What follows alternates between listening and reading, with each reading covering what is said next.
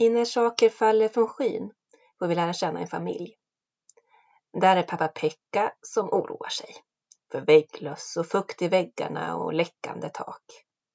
Sen är det mamma Hannele som luktar tobak, klipper tyg med sin stora sax och hittar på absurda slut till sagorna hon läser för sin dotter. En faste finns där också, Annu, som vunnit jackpot på Lotto två gånger i rad, bor i förstorhuset med sina elva får och har 15 sovrum fyllda med sjukhussängar. Och sist är det Sara, barnet som till en början berättar historien. Men så en dag försvinner en bit från familjepusslet. Det är mamma Hannele som i ena stunden står i trädgården med halmhatt på huvudet i färd med att bygga en jordgubbspyramid och i nästa stund slutar existera. Finns det mening i allt som sker?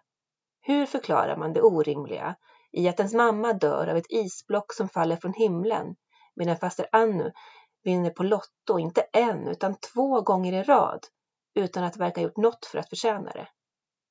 Varför får vissa historier inget slut medan andra verkar ha slutat redan innan de börjar?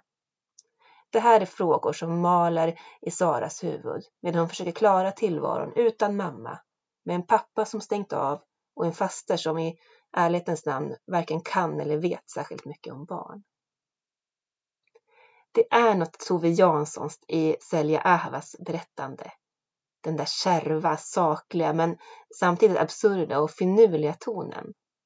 Hon tar sig an sorgen i den här berättelsen med både ett gravallvar och med glimten i ögat. När saker faller från skin är en fin liten romanpärla att njuta av i marssolen.